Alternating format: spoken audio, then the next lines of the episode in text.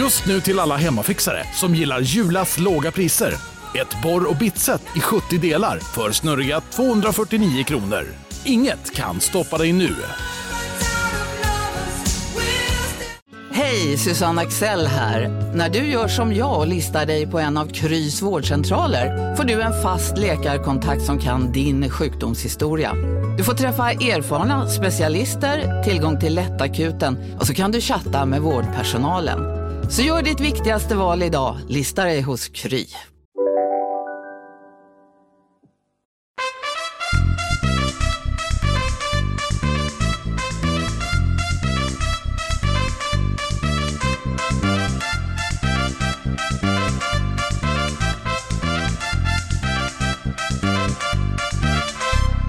Uh, herregud. Du låter eh, som en sån jävla rishög. Alltså, vad är det som pågår? Ja, men jag, jag brukar stoltsera med att jag aldrig... Alltså sist jag var sjuk var... Alltså då, då stod tornen på södra Manhattan. Ja. ja, det klär inte dig att vara sjuk. Du, du, Nej. du, du, det klär inte dig att vara så svag liksom. Nej, alltså, och jag börjar känna mig lite bättre nu. Jag har varit, jag har varit sämre. Som du, eh, ni som inte lyssnar ser ju inte det här, men du ser ju att jag sitter ju, vi sitter separat kan vi säga. Jag är på Gotland Ja. eh, och jag är i ett hotellrum på Ringvägen. Ja, det, det, Ja. Varför är du på hotellrum? Har ni, har ni gjort slut? Äntligen? Nej, nej. Nej. Äntligen. Skojar bara. Ni är, världens, ni är vä- väldigt fint par. Det tänker jag ofta på. Ja, vad kul det är. Eh, nej, men vi, min son hade RS-virus för en vecka sedan typ. Ja. Och det var så hemskt att se honom vara så sjuk, du vet, som Ja. så liten och man kan knappt andas och det är liksom Ja, ni, var, ni var inne på SÖS till och med va? Jag var inne, men det var mer att i någon slags sista, alltså det var det var ingen fara, det var bara nu måste vi få ur det här slemmet som ligger kvar. Så vi fick någon maskin som hjälpte honom att få upp liksom, skiten. Men eh, då var han på bättringsvägen. Men då, när man har sett honom vara så dålig, Ja. och sen så när jag blev sjuk nu, Ja. Så tänker jag så här, jag kan inte vara hemma och smitta honom igen nu Nej, med det här. För det, det ork, jag orkar inte att han också blir sjuk. nej. Alltså så här, det, det, jag förstår att det är ett väldigt, väldigt privilegierat sätt att hantera sitt barns Det sjukdom. får man verkligen säga. Det kommer bli dyrt i längden om du ska checka in på hotell så fort du blir sjuk. Ja, Då är det liksom väldigt, eh, Sch- Schulmanskt beteende. Ja, nej, men det var, det var det här verkligen mitt initiativ. Eh, jag tror Maja tycker att jag var lite knas, lite konstig, men hon, men, eh, hon köpte den ändå. Så jag, jag tänkte jag tog i alla fall en natt, det var idag, i natten till idag då, där jag kände att nu är det inte bra. Jag låg och bara huttrade och frys, frös och liksom skakade och eh, hostade och snurvade. Ja. Så nu är jag på bättringsvägen och nu tänkte jag i natt så går jag hem till min familj. Ja. ja, det känns mörkt om du ska bo på Malmen. Också känns som eh, ett utpräglat torskhotell. det, finns ju, det finns ju, på Malmen finns det ju eh, en hel, ett helt våningsplan under eh, gatuplan. Aha. Med, fön- okej. med, med, med eh, rum utan fönster. Det är riktigt mörkt. Oj, oj, oj. Jag har, jag, Scandic Malmen. ja, jag har bott eh, i ett sånt rum en gång. När jag, skulle, eh, jag, jag pluggade i Malmö och så skulle jag åka upp och filma en natt, eller en dag. Så jag skulle bo en natt och så tänkte jag, ja, men det blir lite lyxigt. De, de Ja. kommer bjuda på något här- härligt hotell. Liksom. Och så Scandic Malmen, ja, ja men visst, ja, men det är Medis, det är kanon. Men sen så skickar de ner, fick jag min rumsnyckel och bara, det är en våning ner, alltså minus ett. Och så går jag ner och där har de försökt göra det här rummet lite i marin stil, lite runda låtsasfönster. Ja, okej. Du vet, med någon tavla bakom. Ja. Nej, det är så deppigt. Åh, det är så deppigt. Nej, fy fan. Men du bor över gatuplan. Jag bor framförallt inte på Malmen. Nej. Eh, Jag bor på ett trevligare hotell på Ringvägen. Jag bor eh, på Clarion eh, på Ringvägen. Ja, just det. Men då kan du ju glida ner i spat här nu på förmiddagen och liksom basta bort den här Ja, skiten. visst. Ja, ja men det, det, det, liksom, det gjorde jag igår. Satte mig i bastun och bara liksom, vet, det är ju, det är så jag är uppväxt. Jag bastade varje dag när jag var, jag tvingades basta Ja. varje dag när jag var barn. Ja. För att då blir man inte sjuk, eh, sa pappa. Och typ att det stämde. Eh, och, och, och det hjälper ju verkligen, framförallt om man sitter och har liksom en snuva. Så hjälper det så jäkla mycket. ja, men alltså det kan jag Eh, verkligen och tänka bara- mig. Det, det känns ju så otroligt renande. Man, man, man känner sig ju ren Alltså inombords och utanpå när man har bastat. Ja. Och samtidigt är Maja, samtidigt är Maja hemma och då rattar en bebis medan du spaar på Clarion. För att du är lite krasslig. ja men toppen. Good luck Nej, jag hör ju själv. Mm. Nej, det här kommer inte gå längre. Alltså. Nej, men det, jag, tycker att, jag tycker ändå att du, på något konstigt sätt, tycker jag ändå att du förtjänar det. Ja, men tack. Ja, mys. Åt du, åt du hotellfrukost? Nej, jag, vad- du vet, fortfarande, de lever kvar i liksom lite där, man ska boka tid i, i, i, frukostsalen ju fortfarande, för de lever kvar i pandemiregler liksom, Ja, som de inte släppt på än. Så jag glömde det och sen så, så, så gick jag ner och de bara, har du bokat tid? Men nej, nej. Jag orkar, jag orkar liksom inte göra någonting av det, så jag gick ner till Hemköp och köpte en yoghurt och en macka. För fan. Ja, nej, det, det, ja, nej, det är inte kul alltså. Men vet du vad jag fick göra då? Men då fick jag göra det som jag älskar så mycket, som jag inte får göra hemma längre. Det, jag, första gången jag och Maja åt frukost ihop, yoghurt och macka, så när jag, när jag äter macka och yoghurt så doppar jag gärna mackan i yoghurt. Det är klart det gör. hon är helt sinnessjuk, tycker hon att det är. Jo, men den doppningskulturen som finns i din familj är, är ju obehaglig. Djupt, djupt Ja. obehaglig. Men så idag liksom så bara gröpte jag ur hela sista biten, sparade en bit bröd för att kunna gröpa ur den här yoghurtburken med det vita brödet. Mm. Ja, det var som en dröm. Alltså, jag kände mig Levande. lycklig. Levande. Lycklig för första gången på tio år. ja, nej, det är obehagligt. Jag förstår inte vad yoghurt ska på macka att göra. Liksom. Jag, jag Det förstår var så det. jävla gott. Ja.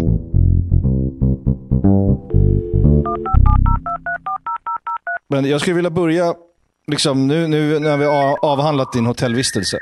Ja, jag vill gärna höra mer om din vistelse. Fan, du låter dåligt nu. Kukens mamma. Fan.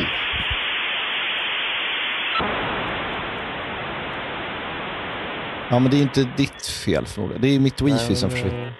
Men nu ser jag att jag bara har vara- 4G-staplar här och wifi är borta. Vi har ju Ja, ja, morsans gamla EP-wifi som liksom står en Commodore 64 och brummar i något hörn och liksom skickar ut sån här... Sån jävla ja. signal. ja okej.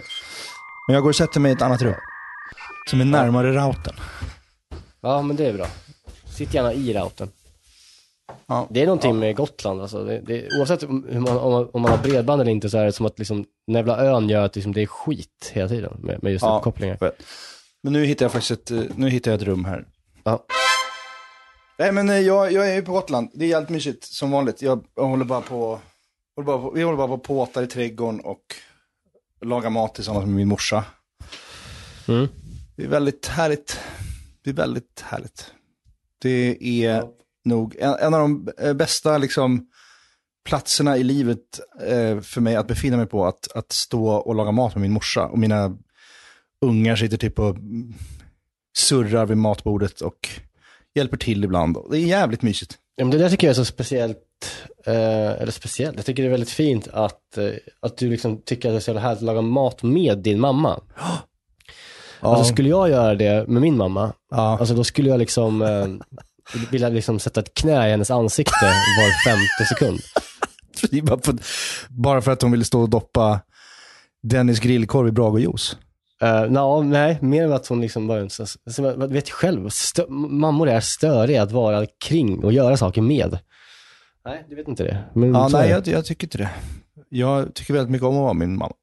Så är det. Jag med, men inte laga mat med henne. Nej, hon- okej. Mm. Nej, men eh, du, du, låt bli då. Så du inte behöver knä Ja, ska, det, ja. vad, vad... Det är så kort också, så lätt att knä henne. Nej, det här, det, här är, det här är farligt nära någon typ av kvinnohat nu. Men så kände jag i, kan det ha varit, i, i liksom förra veckan när jag gick på Östermalm, Mm. var ute och gick. Så kom det en, en, eh, du vet, det finns ju en viss typ av tant på Östermalm med hund Ja. och gärna en Dramaten-väska. Ja, just det. Precis. Som, som inte har, ja men de är dumma i hela huvudet. De har inte jobbat Alltså, ihjäl sig. liksom- Nej, men de är dumma i hela huvudet för de, de aktar inte på sig för något. Nej. Och de slåss gärna. Alltså de, de är fysiska. Alltså de, är liksom, de, de kan gå in igen. De kan liksom fräsa och gå in igen. Som, fast, även fast de är liksom 1,50 långa och har blått hår. Ja. Så, så har de liksom ingen, ingen, ingen, ingen hänsyn, tar inte hänsyn till någon annan. Även de har barnvagnar och det. De ska, de ska fram med sin jävla lilla, lilla liksom, disktrasa till, till hund och den där väskan. Ja, en sån liten vi, alltså ofta sådana små, vad heter de där, den rasen? De, de ser ut som hår, långhåriga råttor typ. Ja, man ser, det är så här, att, håret, man ser inte benen för håret hänger ner. Nej, oh. Det är bara som att gå runt som en mopp. Oh. Och sen har ofta det här långa skägget blivit lite liksom eh, vattenpöligt och eh, Ja, exakt. lurvigt längst ner. Alltså som, som blött, liksom blött, långt könshår som hänger runt mungiporna. Ja, blandat med den här liksom äckliga hundsaliven. ja, och också bland, blandat med gammal hundmat, liksom gammal kaninslafs. Ja, Konserverad kanin- kaningröt. Ja, men de ger, de ger väl sina hundar kaninpaté eller skit. Ja, säkert. eh, de där kärringarna. Ja, men vad gjorde, Men vad, de- vad, vad de- gjorde du med dem? Vad har, vad, vad har hänt Nej, men jag bara kom att tänka, ja, men jag bara kom att tänka, alltså de, de eh, flyttade inte på sig. De bara, vi stod ett gäng vid ett övergångsställe och skulle gå över. Stod och väntade på att det skulle bli grönt.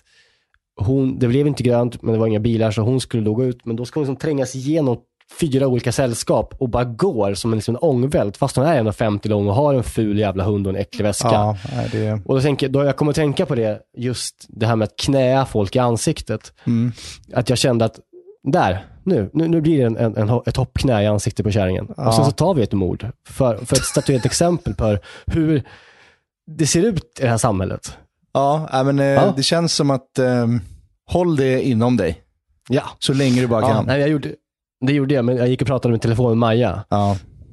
Och sen så var jag så här, istället var jag, för att, det går fram och knän i ansiktet, eh, så, så sa jag högt telefon, Maja.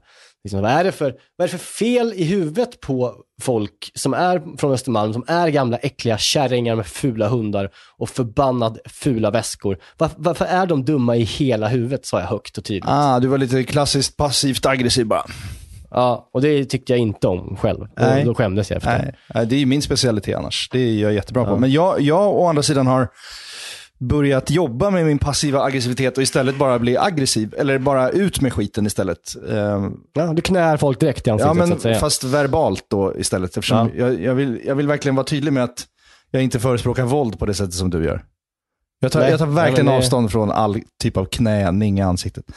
Men så här, jag eh, var på mitt lokala fik häromdagen som jag har någon sorts hatkärlek till. eh, för att det är ett av de här Alltså hemma i Stockholm. Ja, precis. Det är ett av de här stora kedjorna eh, som är väldigt populära, som finns i stort sett överallt i hela Stockholm. Det känns som att hela stan bara till slut är bröd och salt fabrik eller Delselius eller eh, ja, men du, vet, Ja. du vet vilken kategori jag menar. Där en kanelbulle kostar 87 kronor Ja, exakt. och påtår kostar 20.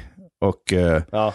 en liten eh, sallad kostar 137 kronor. Liksom, det, det, det, är så här, det är så orimligt. Vad är ens vinstmarginalen på de här ställena? Vad, vad Mm. kostar det att Nej, baka en kanelbulle på riktigt? Nej, jag vet. Det, det, det, jag, jag kan inte, på riktigt, jag kan inte acceptera att det är så. Nej. Jag, går, jag kan inte gå dit. Nej, och nu låter vi som två jävla gubbar, vil- vilket vi också Nej. är. Och det är bara att acceptera. Men jag, jag, jag, ehm, jag kom dit med min son, alltså min minsta son, min bebis, och eh, kom in med honom och eh, håller honom i famnen och är liksom, det regnar ute och jag vill bara ta en kaffe och köpa en croissant till honom och så kan vi sitta ner liksom och vänta ut regnet. Det är m- mysigt, men jag kommer in och det är ganska fullt och på alla de eh, borden som är lediga där vi skulle kunna sitta är överbelamrade med saker.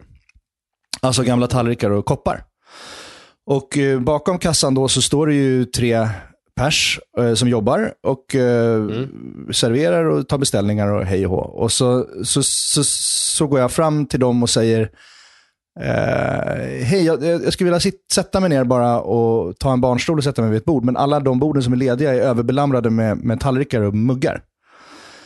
Eh, och då svarar hon eh, bakom kassan då, oj, då har gästerna slarvat med att plocka undan.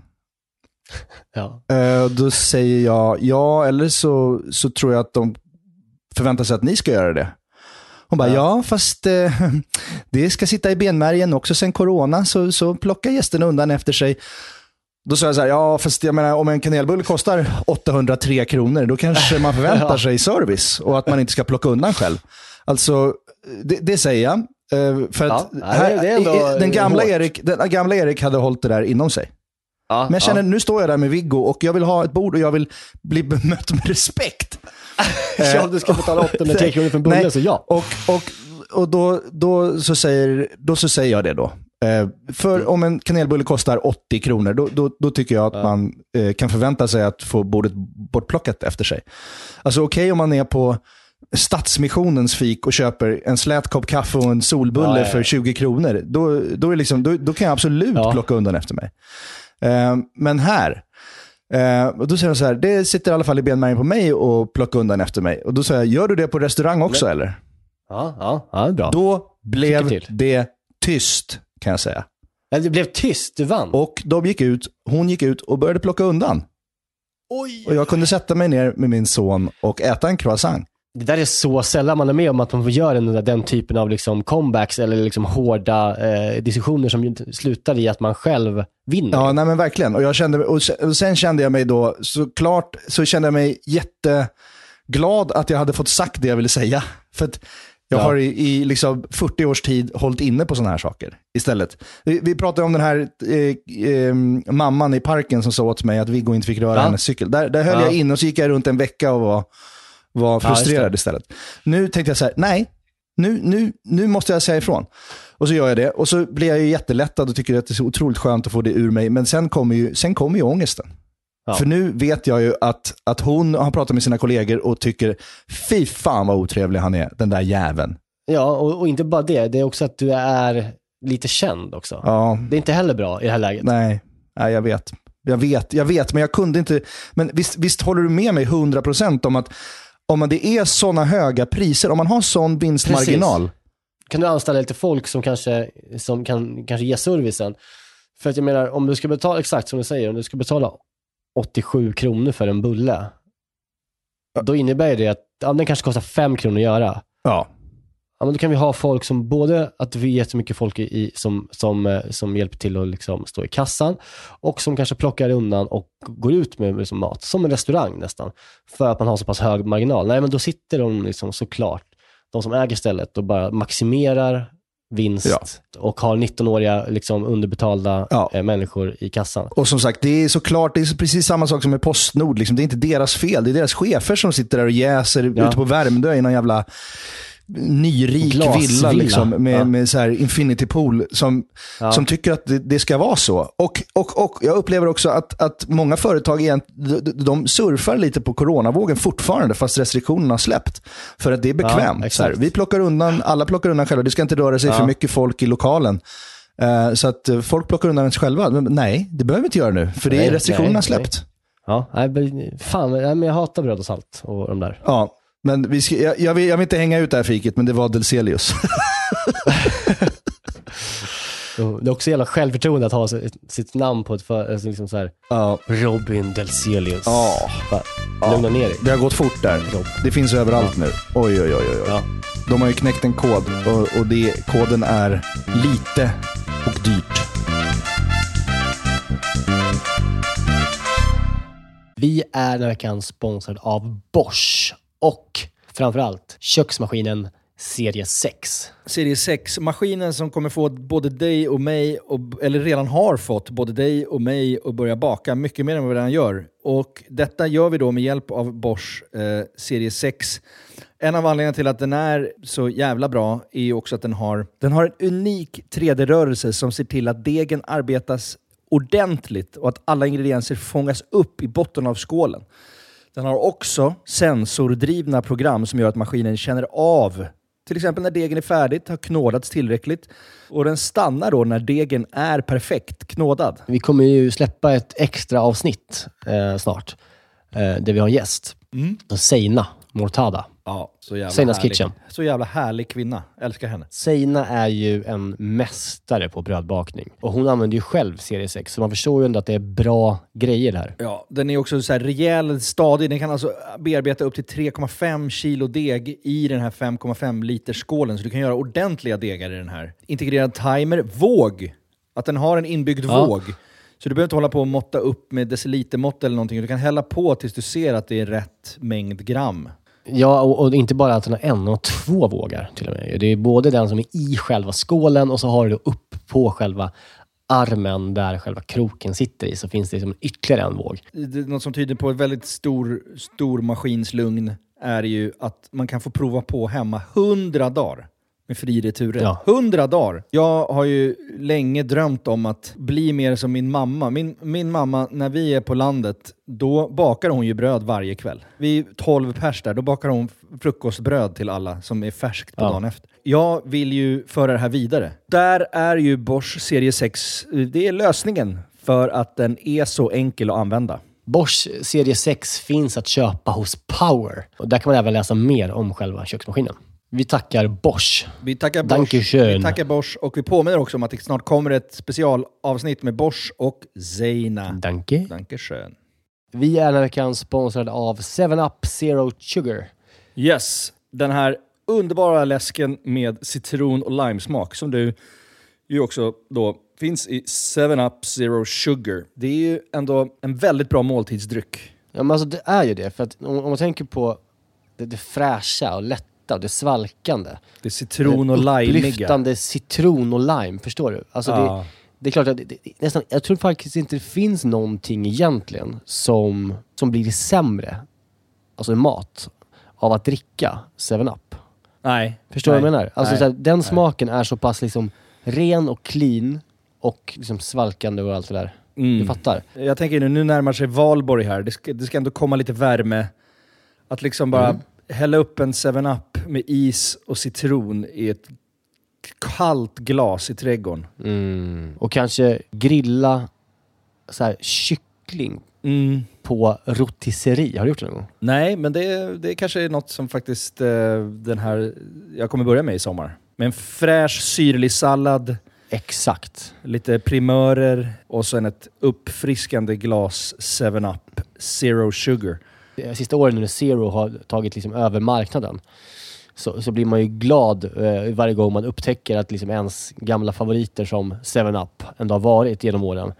Och bara, ja, det är klart att det finns i Zero också. Den här smaken är verkligen, alltså jag kopplar den starkt till sommaren och sommaren står Ja. framför oss. Så att det är bara att langa in lite 7-Up i kylen eh, och eh, ta dig an sommaren på ett värdigt sätt. Vi hälsar sommaren välkommen och knäpper en 7-Up Zero Sugar. Lyssna bara på det här ljudet.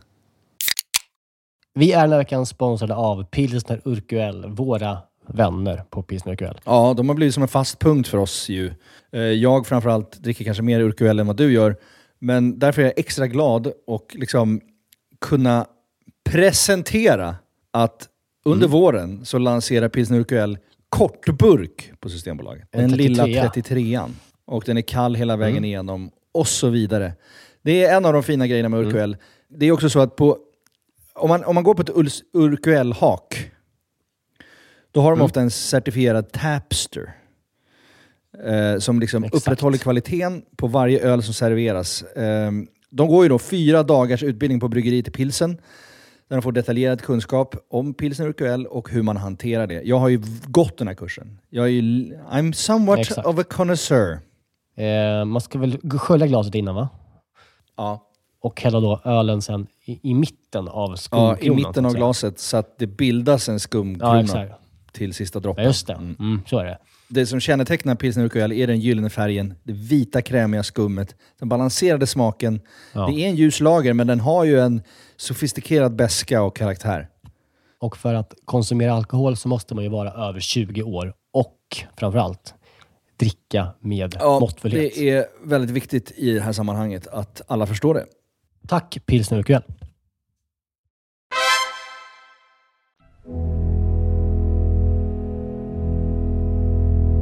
Nu måste jag, jag, jag försöker bli lite allvarlig här nu. Mm. Ja, det är nämligen så att Ado Campeol, tiramisuns pappa, har dött 93 år gammal. Ja, jag läste detta. Alltså jag vet inte, jag, eh, jag har dragit ner flaggan här på Gotland på halv stång. Eh, Jag gick en lång promenad längs havet eh, igår och tänkte bara på älskade Ado. Och vad han har gett världen. Och Ja, hur vi ska gå vidare efter det här som, som, som, som, som, som matälskare. Men jag tänker lite, jag tänker lite att det är lite som när eh, David Bowie dör eller när Ja, eller- någon stor artist dör. Eller Palme. Nej, inte Palme nödvändigtvis, någon äldre. Han var 93 ändå, Ado. Ja, Eh, ja du menar så. Men, men så här, de har gjort sitt. Alltså så här, Ja. de, de har haft sin hit. Ja. Eh, och, David Bowie kommer inte skriva Life on Mars igen. Alltså så här, vi kommer, han, han, har gett, han har gett sitt till det här samhället. Och det är vi väldigt tacksamma för, för resten av liksom, historien framåt. ja. Eh, så att jag menar, Ados död, absolut. Men jag tror inte han har kommit på en, liksom en, om en, när, sommaren 23 när han skulle fyllt 94. Han hade inte, han hade inte knep, knåpat ihop en ny världssuccé som, eh, som hade gjort oss glada. Det tror jag inte. Men det, det är spännande också med den här historien är ju att han, hur den kom till, tiramisun. Mm. Och den, Ja. Det är en sån här härlig historia som på samma sätt som roquefort-osten kom till. Alltså, så, jag älskar sådana historier. Det, det ger någonting till en produkt eller en rätt. Och det vet ju förstås de som, de som lanserar de här grejerna också, att det, det sätter sig. Om man hör att Mm. roquefort-osten, alltså, det var en fåraherde eh, någon gång på, vad fan det nu kan ha varit, 1500-talet. I don't know. Men som var ute och vallade sina eh, får eh, i Frankrike någonstans nära den här Roquefort-gruvan. Nu, det, någon kan faktakolla det här, det, jag har säkert fel, men det här är historien som jag har hört. Och han eh, ska gömma sig för regnet. Och tar in alla sina får och sig själv i en, en stengrotta ute på landsbygden. Och som matsäck är det enda han har en bit vanlig liksom, ost och lite bröd. Mm. I en, eh, i en eh, kökssläng, alltså en, en handduk, kökshandduk typ. Ett, bi- ett, bit- en bit tyg. Mm. Och sen ska han packa upp allting, lägger ifrån sig osten och uh, glufsar i sig brödet. Och sen slutar det regna och han går därifrån och glömmer osten inne i grottan. Några veckor senare så kommer han tillbaks eh, och ska gömma sig för regnet igen. Och då ligger den där osten kvar där. I det här perfekt fuktiga, lite, kan jag tänka mig, saltkristalliga, kalla fukten som är i den här grottan. Och då visar det sig att det har blivit en perfekt möglighet av den här osten. Som smakar och luktar fantastiskt. Och så kom roquefort-osten till. Ja, det, det, det, är exakt, det är ex- exakt varför man inte ska kolla en bra historia. För att det här Nej. stämmer givetvis inte. Alltså, Jo, alltså, jo. vet, så, fort du, så fort du sa ordet grotta, du, för du väntade lite med att säga grotta, du sa igen, tänkte är det grotta, är det grotta nu så är det lugn. Är det grott, grotta sa du då. Det- Okej, du, men, för, Varför skulle det inte kunna ja, vara en men det grotta? finns, för det finns inga grottor. Tror du inte på grottor? att Du tror inte på grottor? Vad är det för jävla statement? Du tror inte på grottor? Det sjukaste jag hört. Ja. Jag tror inte på, jag har aldrig sett en grotta. Nej, men sluta På nu. Jag kan visa dig en grotta imorgon. bara- Jag ska åka, jag ska åka och facetimea dig från jävla Hoburgsgrottan här imorgon. Så får du se din bara ett jävel. Jo men det är så här, det är en meter, det är ett jävla knögligt hål i, i men en det sten. finns ju grottor. Det finns ju grottor i världen, för helvete. Åh gud. Oh, ja. Okej. Ja, nej, men jag, jag tror på grottor. Gör jag. Ja, men i alla Jag ser fall. framför mig Katlagrottan, den stora grottor som är som så här fina rum. Ah, ja. Ja. Men vadå Ja. med thai-pojkarna som fastnar i en grotta? Tror du inte på det? Tror du det är en konspiration eller ett påhitt? Nej, Det var ett hål mer tror jag. Ja, ja, okej. ja, ja.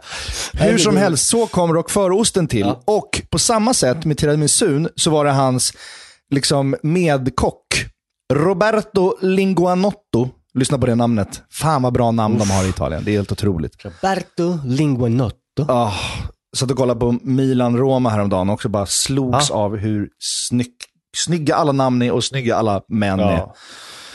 Skitsamma, men det jag vill komma till är att den här Roberto Linguanotto, han Mm. tappade mascarpone i en ägg och sockermix när han skulle göra vaniljglass. Ah.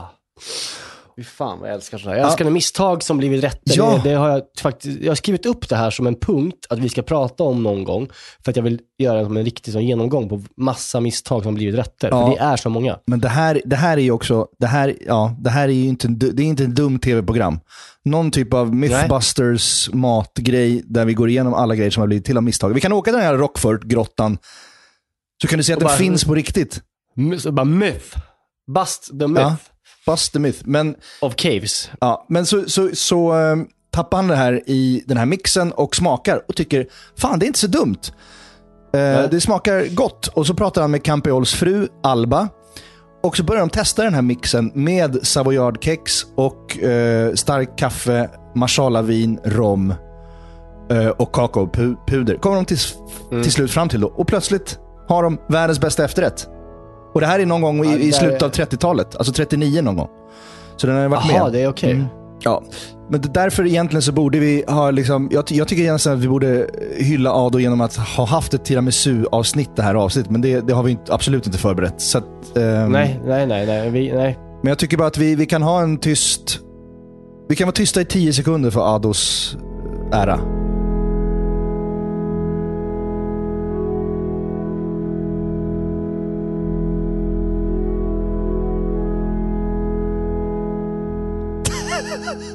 Så 10 minuter. Starkt. Vet, vet, Starkt vet innehåll. det stinker? Alltså, så jag tänker Ado, Campiol. Jag tänker 1939. Jag är inte...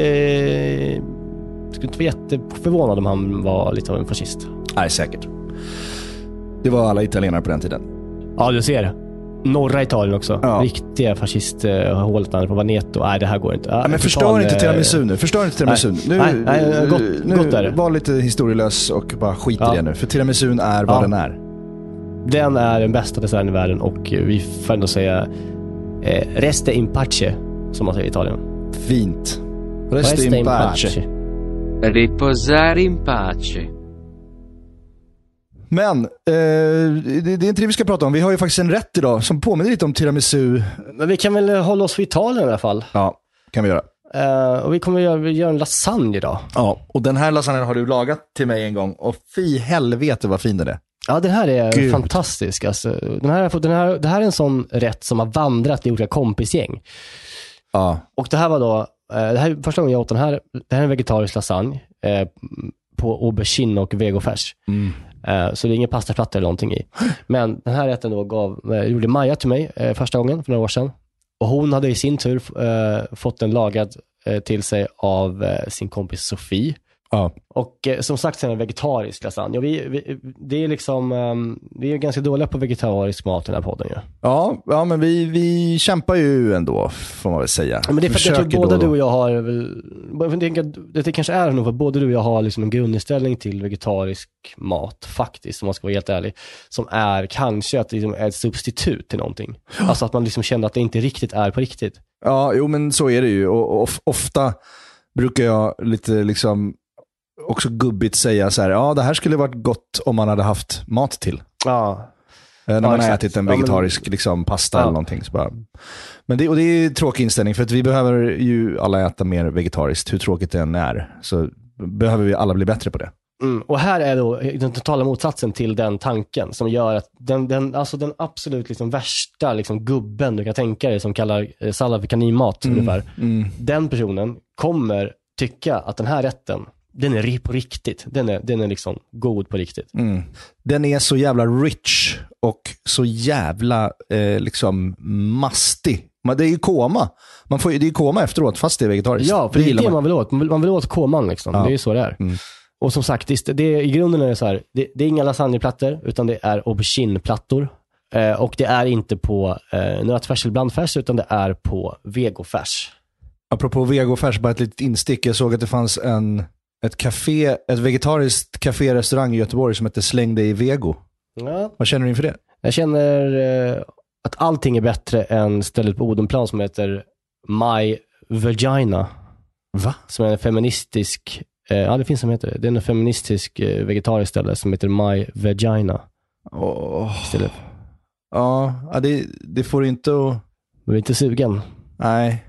Nej, då tycker jag bättre om det göteborgarna, det måste jag säga. Ja, verkligen. Släng dig i vego, my vagina. Men ska man tänka då, alltså att, ska man tänka då att, att man ska bli sugen på liksom en zucchini lasagne när man tänker på... Det är inget bra namn. Nej, men jag tycker att det nästan är att, vi, att, att staten borde gå in och förbjuda den typen av eh, namn på, på företag. Ja. De brukar, de brukar ju lägga sig i, för de, när man startar företag får man inte heta vad som helst. Nej, precis. Och då tycker jag att man kan inte ha liksom my vagina bara ute, out in the blue. Inte som restaurang i alla fall. Men vad, vad har du för relation till sa- lasagne som rätt egentligen? Jag gör en eh, otrolig eh, köttfärslasagne, köttfärssåslasagne. Ja men du, du eh, lasagne, du gillar lasagne. Ja, fy Det- det är fan. som- det var det första jag gjorde när jag kom ner hit. Det var första, liksom, innan vi ens hade packat upp så satte jag köttfärssåsen så att vi skulle kunna liksom, äta en moffig lasagne första kvällen här nere på Gotland. Så jävla gott. Och liksom, Ja. det är så roligt att bli riktigt dekadent med översta crusten. Att blanda Mm. typ helst tre, västerbotten, parmesan och mozzarella på toppen. ja. Alltså det skalet, det, det lagret där uppe sen. Åh, dra åt helvete. Nej men, eh, eh, jag, jag förstår. Jag, jag, jag har, lite, har egentligen en ganska komplicerad relation till lasagne.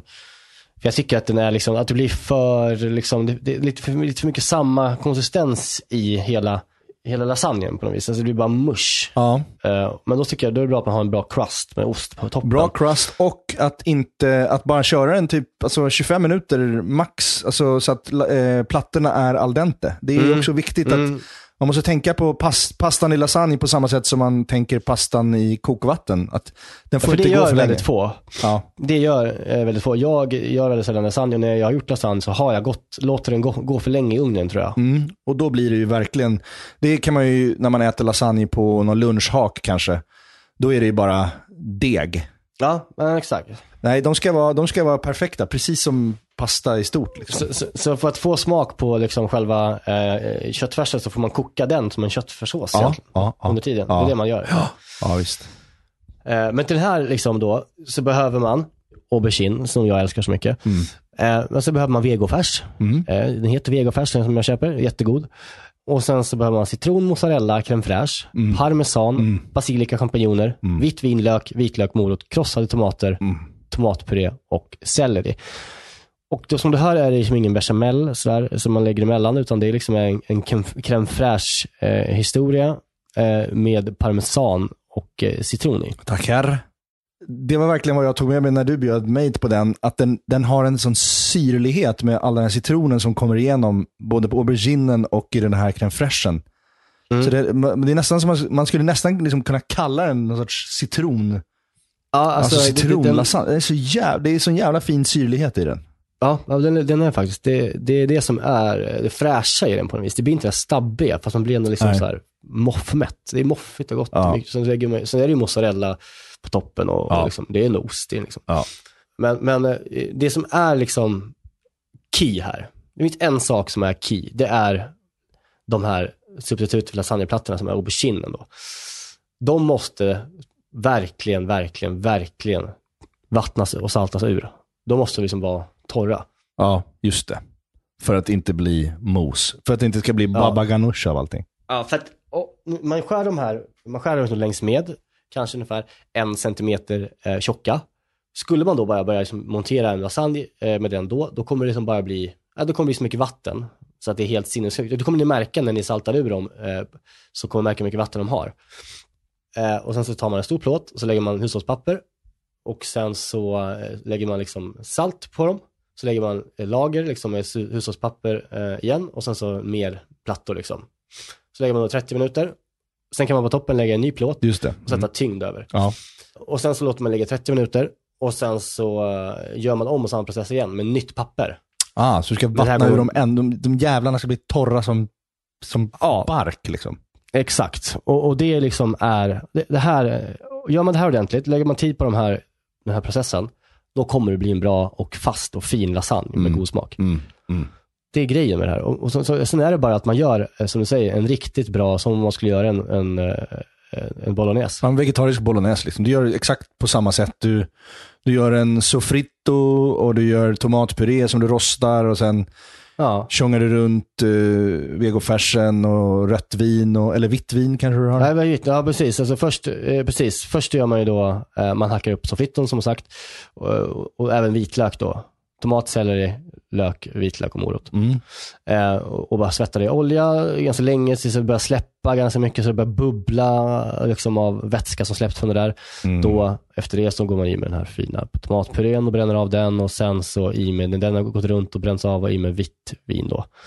Och sen i med eh, vegofärsen och snurrar runt den. Just. Eh, och, sen, och sen på med liksom eh, tomatkross. Ja. Alltså om man tar en burk tomatkross ja. Så kan man ta den där burken med tomatkross, fylla den med, med eh, vatten Ja. och dra på den också. Ja. Ungefär så, de, eh, de eh, proportionerna. Mm. Eh, och sen så kokar man liksom den där gott till den blir, vad kan det ta, en timme? Tills det liksom blir eh, mycket smak i den där. Ja. Och i slutet på, när du har gjort din färdiga köttfärssås, Mm. så steker man champinjoner i massa smör Just det. Du har det också ja. och lägger i den i den färdiga grytan.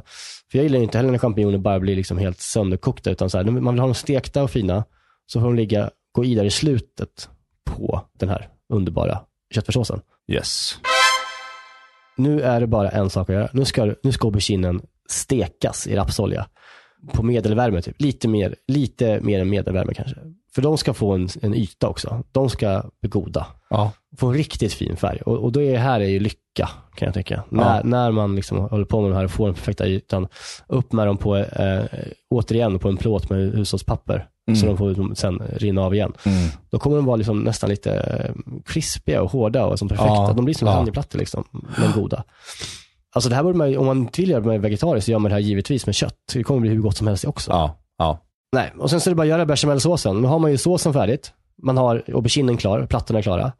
Och nu är det bara bechamelsåsen. Crème fraîche, riven parmesan, eh, liksom, och, och, och sen så är det bara att veva runt det med massa, en halv citron kanske, eh, på den mängden jag gjorde. Mm. Salt, peppar. Och sen så är den liksom eh, färdig. Otroligt skönt att slippa göra bechamelsås. För det är ju en bök, det är en, det är en bara jobbig, Ja, smaklös mjölsås. Tycker jag. alltså, den exakt. är Det inte, är- värd, är är inte värt att hålla på med. Jag köper alltid färdig. exakt. Det här är, det här är en godare sås också. Mm. Verkligen. Och, och, så här, och en grej jag tänker på, just det här med, med, med den här rätten också, så här, att den får inte bli vattnig. Och då är det så att den här såsen som du har kokat, alltså din, din köttfärssås, eh, ska inte heller vara så rinnig, utan så här, när, när du har den i din, i, i din gryta, dra med liksom en slev i mitten som ett streck och då ska det fortfarande strecket liksom Ja. vara kvar några sekunder innan, den- innan den liksom går ihop igen. Du fattar vad jag menar? Att det ska vara som en, en... Bavotza. Det var aldrig någon som riktigt förstod vad bavotza var, men det känns som att det är, Nej, när man drar isär såsen och det tar ett tag för den att nå, nå tillbaks Ja. till varandra igen. ja. Då är det Det bavotza. är liksom en känsla. Mm. Det är det som är grejen med, med Bavosa. Det är, liksom att det, är, det är att det är en känsla. Det är inte ingen absolut sanning. Och sen så, eh, nu monterar vi, då, ska, då skär jag upp eh, mozzarella i tunna skivor. Mm. Och sen så kör jag liksom bara aubergine, färs, sås, mozzarella, aubergine, färs, sås, mozzarella. Mm. Eh, och sen så eh, kör jag bara in den i ugnen i, som du säger, 25-30 minuter. Alltså, eller tills den får en fin färg. För allting är klart. Det handlar ju bara om att det ska få en fin crust på, liksom, Ja, på toppen av osten. Och sen så får man gärna låta den stå och vänta lite i 10-15 minuter ute. Det här, inte- det här är ju verkligen också key när man pratar lasagne. Nu, jag, jag skulle kunna kalla mig själv lite av en lasagne-expert eftersom jag gör det så Ja, jävla ofta. Om all, hela familjen älskar det och jag tycker det är mysigt att göra. Och det absolut viktigaste, det är att den får stå. Ja. Den måste stå i 20 minuter. Alltså jag tycker att den, Ja. den får hellre vara Hellre liksom stoppa in den snabbt och värma på den bara, Ja. eh, än, att, än att servera en lasagne direkt från ugnen som bara rinner ut. För det är det som händer. Det får Det man inte göra. Åh, det är så deprimerande. Det får man inte göra. Den måste sätta sig. Ja, och, och så här, den håller ju värme alltså, i, i Ja. en halvtimme. Ja. Det är så fruktansvärt varmt Ja, ju. ja, ja. Och så här, för, för det är också det, man kan ju inte heller äta den direkt när man, om man du eh, tar upp den på tallrik. Nej. Alltså du vet ju själv hur, en- tänk dig, du vet, när man bränner sig på en sån varm lasagneplatta som, som lägger sig runt läppen och ner Ja, och hakan. nej. nej, det slutar bara med att alla, lasagnen rinner ut, alla sitter och hyperventilerar så här, Ja. för att det är så jävla Ja. varmt och så är allt bara supermisslyckat. Så vänta längre än du vågar. Alltså på samma sätt som ta fram kött, entrecote innan du ska steka det. Låt lasagnen stå längre än du vågar. Jag är så glad att du som lasagnekonnässör Mm. Kan ta till dig den här typen av lasagne. Jo, men alltså jag, jag, jag, jag uppskattar alla former av lasagne. Min morsa gör också en spenat och räklasagne. Det låter också lite 90-tal, men du vet, hon är ju, Ja. hon, hennes, hennes liksom kulinariska peak var ju på 90-talet. Så många av de rätterna Ja. som, som är hennes paradrätter, som jag också pratar om här, är ju lite 90-talsrätter. Sådär. Men den här är också, den är otrolig. Det är västerbotten, spenat, räkor och också blanco, liksom. ingen tomat. Utan den är, man gör också en crème fraîche och västerbotten-gucka. Och, nej, den är jävligt god. Den kan vi prata om någon annan Ja. gång. Den är väldigt fin. Men du, och sen det som är härligt med den här tycker jag, det är ofta vill jag ha en härlig grönsallad till min lasagne. Precis vad jag tänkte eh, prata om. Ja, berätta vad jag. Men jag tycker inte riktigt det behövs till den här, för du har ju Nej. zucchini. Du kan bara liksom lägga upp den på mitten, hyvla över lite extra parmesan och sen är Ja, det ja. rätten. Den är, den är klar, det är rent på något sätt. Du behöver ingen sallad till ens. Nej, det, det är något helt annat. Alltså just man, jag bru- brukar ibland känna, när man äter en vanlig lasagne, att man vill ha en syrlig tomatsallad. Mm. Men här finns det en ganska syra i såsen redan och du har eh, auberginen. Eh, så jag tycker det är som du säger, jag tycker inte helt att det behövs här. Men det här kan ni ju gå loss sen då. När ni lägger upp er perfekta bit, mitten på tallriken. Bara pecorino romano kanske, Mm. ännu mer parmesan, Mm. Kanske lite gruyère. Alltså man kan ta, Ja. man, man kan ju liksom, Vet du vad som också är väldigt snyggt att ringla över en bra crust på en lasagne? Det är olivolja och svartpeppar liksom ovanpå den här härliga ja, liksom, ytan. Med, och, och parmesan. och. Det är jävligt snyggt. Det ser jobbat ut och är härligt. Och det man också kan göra om man vill, eh, det är att man, tar, man kan göra en basilikaolja. Eh, så att man tar Oh. basilika och, och eh, rapsolja och bara mixar det jätte liksom, slätt. Ja. Och sen så tar man det i en pipflaska och sen så kan man dra det liksom så över. Just det, nu snackar vi. För, för det, istället för att ha basilika, nu har, jag- nu har jag lagt basilika på den här på toppen på liksom, men, men så här, det, det är ju aldrig helt optimalt att äta blad kan Nej, jag tycka. nej, det, det, är- nej. Det är, en då- styggelse, och då- det är en styggelse som vi, jag tror att vi har pratat om väl, att när man får ett blad, b- eller Ah, ja. en kvist basilika på sin rätt. Hur fan ska man Ja. angripa den? Man vill ju fördela den jämnt. Jag, jag hackar alltid upp basilikan och strösslar istället. Ja, egentligen ska man göra det. Och, det, och därför kan man också göra det med olja. Ja, så ja det Så låter faktiskt ännu bättre. det, det är ett eh, tips att man kan göra. Mm. Det här är en perfekt rätt om man har, det kan vara jävligt tjorvigt att, säg att du har åtta pers på middag hemma Ja. och du ska ändå göra någon god mat till alla. Det tar ju enorm liksom, fokus och tid från dig att liksom hinna servera Ja, eh, god mat till alla. Alltså det blir ju ja, ofta körigt. ja. Lasagne är också godare dagen efter. Man kan ju göra en lasagne dagen innan och sen bara när gästerna kommer så är allting helt klart. Du kan bara umgås och äta chark och in, inte stå och få en hjärtinfarkt i köket. Mm, mm. Nej, det är väldigt eh, bra rätt. Den heter väl något, eller? Den finns väl? Alltså den finns i det italienska vokabuläret. Ja, men vad, vad heter det då? Eh, Melanzale, men, melanzale, nej. melanzane va? Melanzane. Ja, nej, men så det, det var det, eh, den här veckans rätt. Eh, så den här ska ni testa och ni kommer nog bli överraskade över hur gott det är. Ja, den är kanon.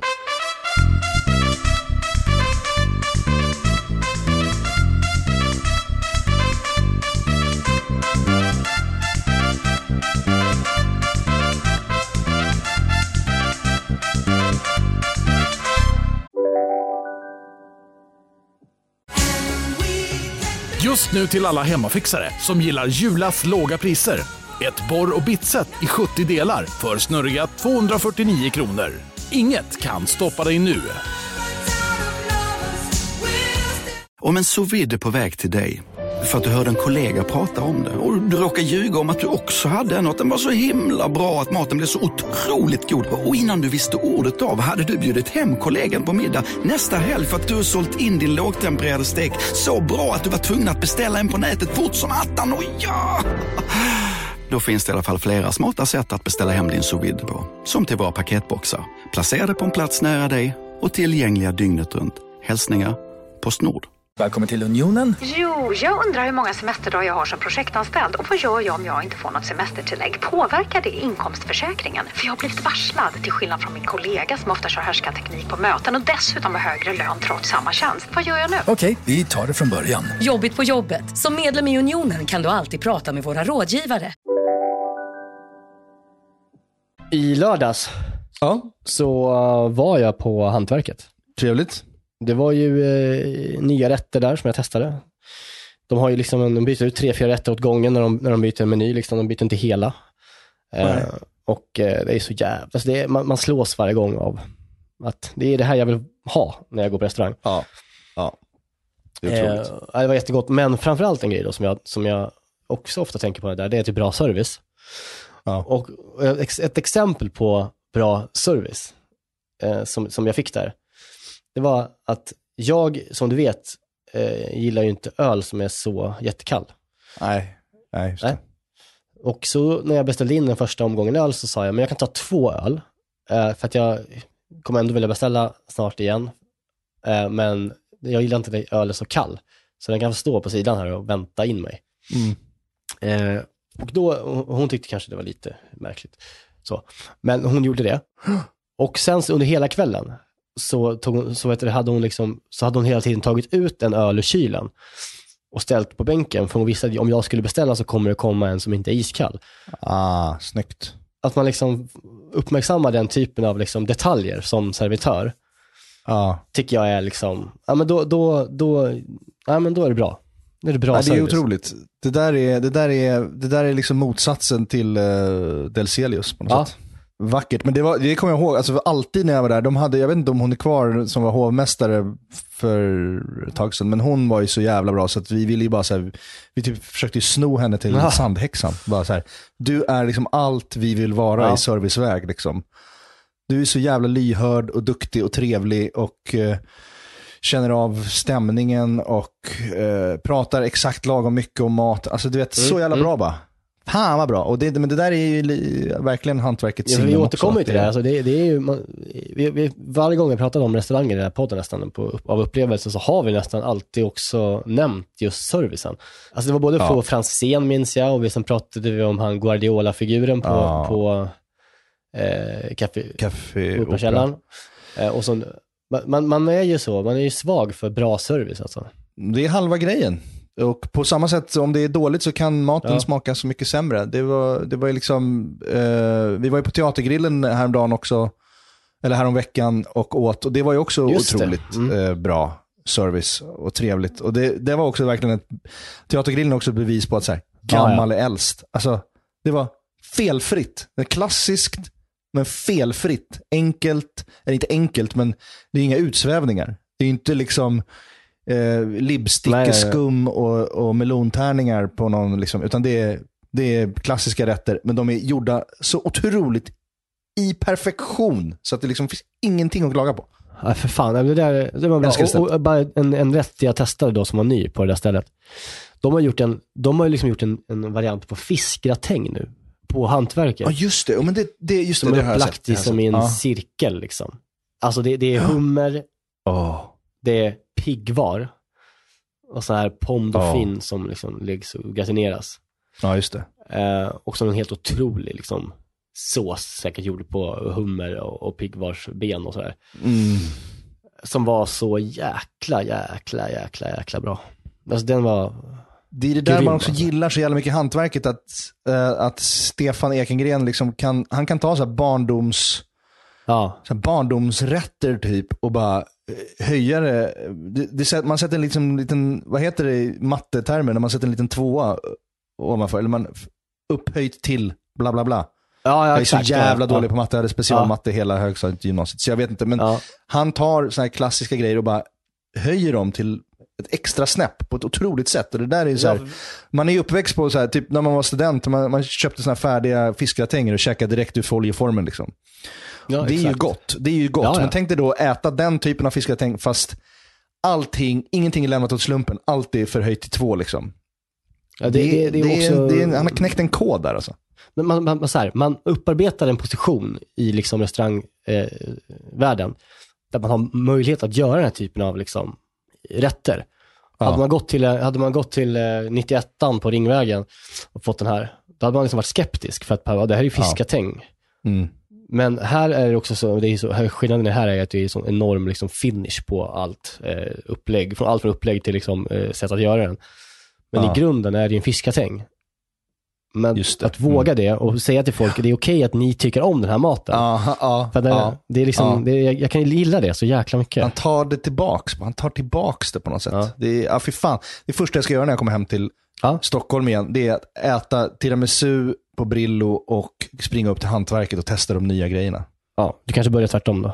Kanske, vi får se. Ja, men eh, nästa vecka så eh, hörs vi igen och då kommer vi ha gäst. Ja, för fan vad mysigt. Ska vi avslöja Mm. vem det är nu eller? Det tycker jag. Ja, det är nästan royalty. Ja, det, är- det är det verkligen. Och hon, har precis, hon har precis startat inst, mat-Instagram, vilket är väldigt, en stor blessing för mig. Jag är lycklig över att se henne laga mat. Hon är så jävla duktig. Ja, hon är Och otroligt hon, duktig. hon är programledare. Hon har gjort eh, allt från Historieätarna till Landet Brunsås. Inte så lång väg därifrån. Eh, men väldigt mycket matprogram, mycket historiska program. Och hon heter Lotta Lundgren. Tackar. Tackar. Nej, hon är, Det är väldigt inte inspirerande en människa. gäst. Ja. Så det ska vi, eh, vi ska ta hand om, om liksom det mötet på ett bra sätt och göra ett, ett fint avsnitt. Hon har en egen rätt hon tar med sig. Yes. Eh, och det får vi se då. Och sen kommer jag, eh, eller du, troligtvis jag, laga eh, den rätten utefter hennes liksom, instruktioner och eh, ja, sätt att göra det. Yes. Ska se om den liksom... Vi, vi har ju en gästrätt som har slagit hårdast och det är ju salsiccia-pastan. Ja, Ulvessons eh, salsiccia-pasta. Vi ska se om Lotta kommer med någonting som lyckas liksom bräcka det här. Det, det får bli en liten intern gästtävling tycker jag för att sporra folk. Ja, det ska bli jävligt kul att ha Lotta eh, hos oss. Ja. Tuna in nästa vecka. Det kommer bli otroligt. Ha en eh, fin helg eh, och en fin vecka till er så hörs vi. Puss! Puss, hej!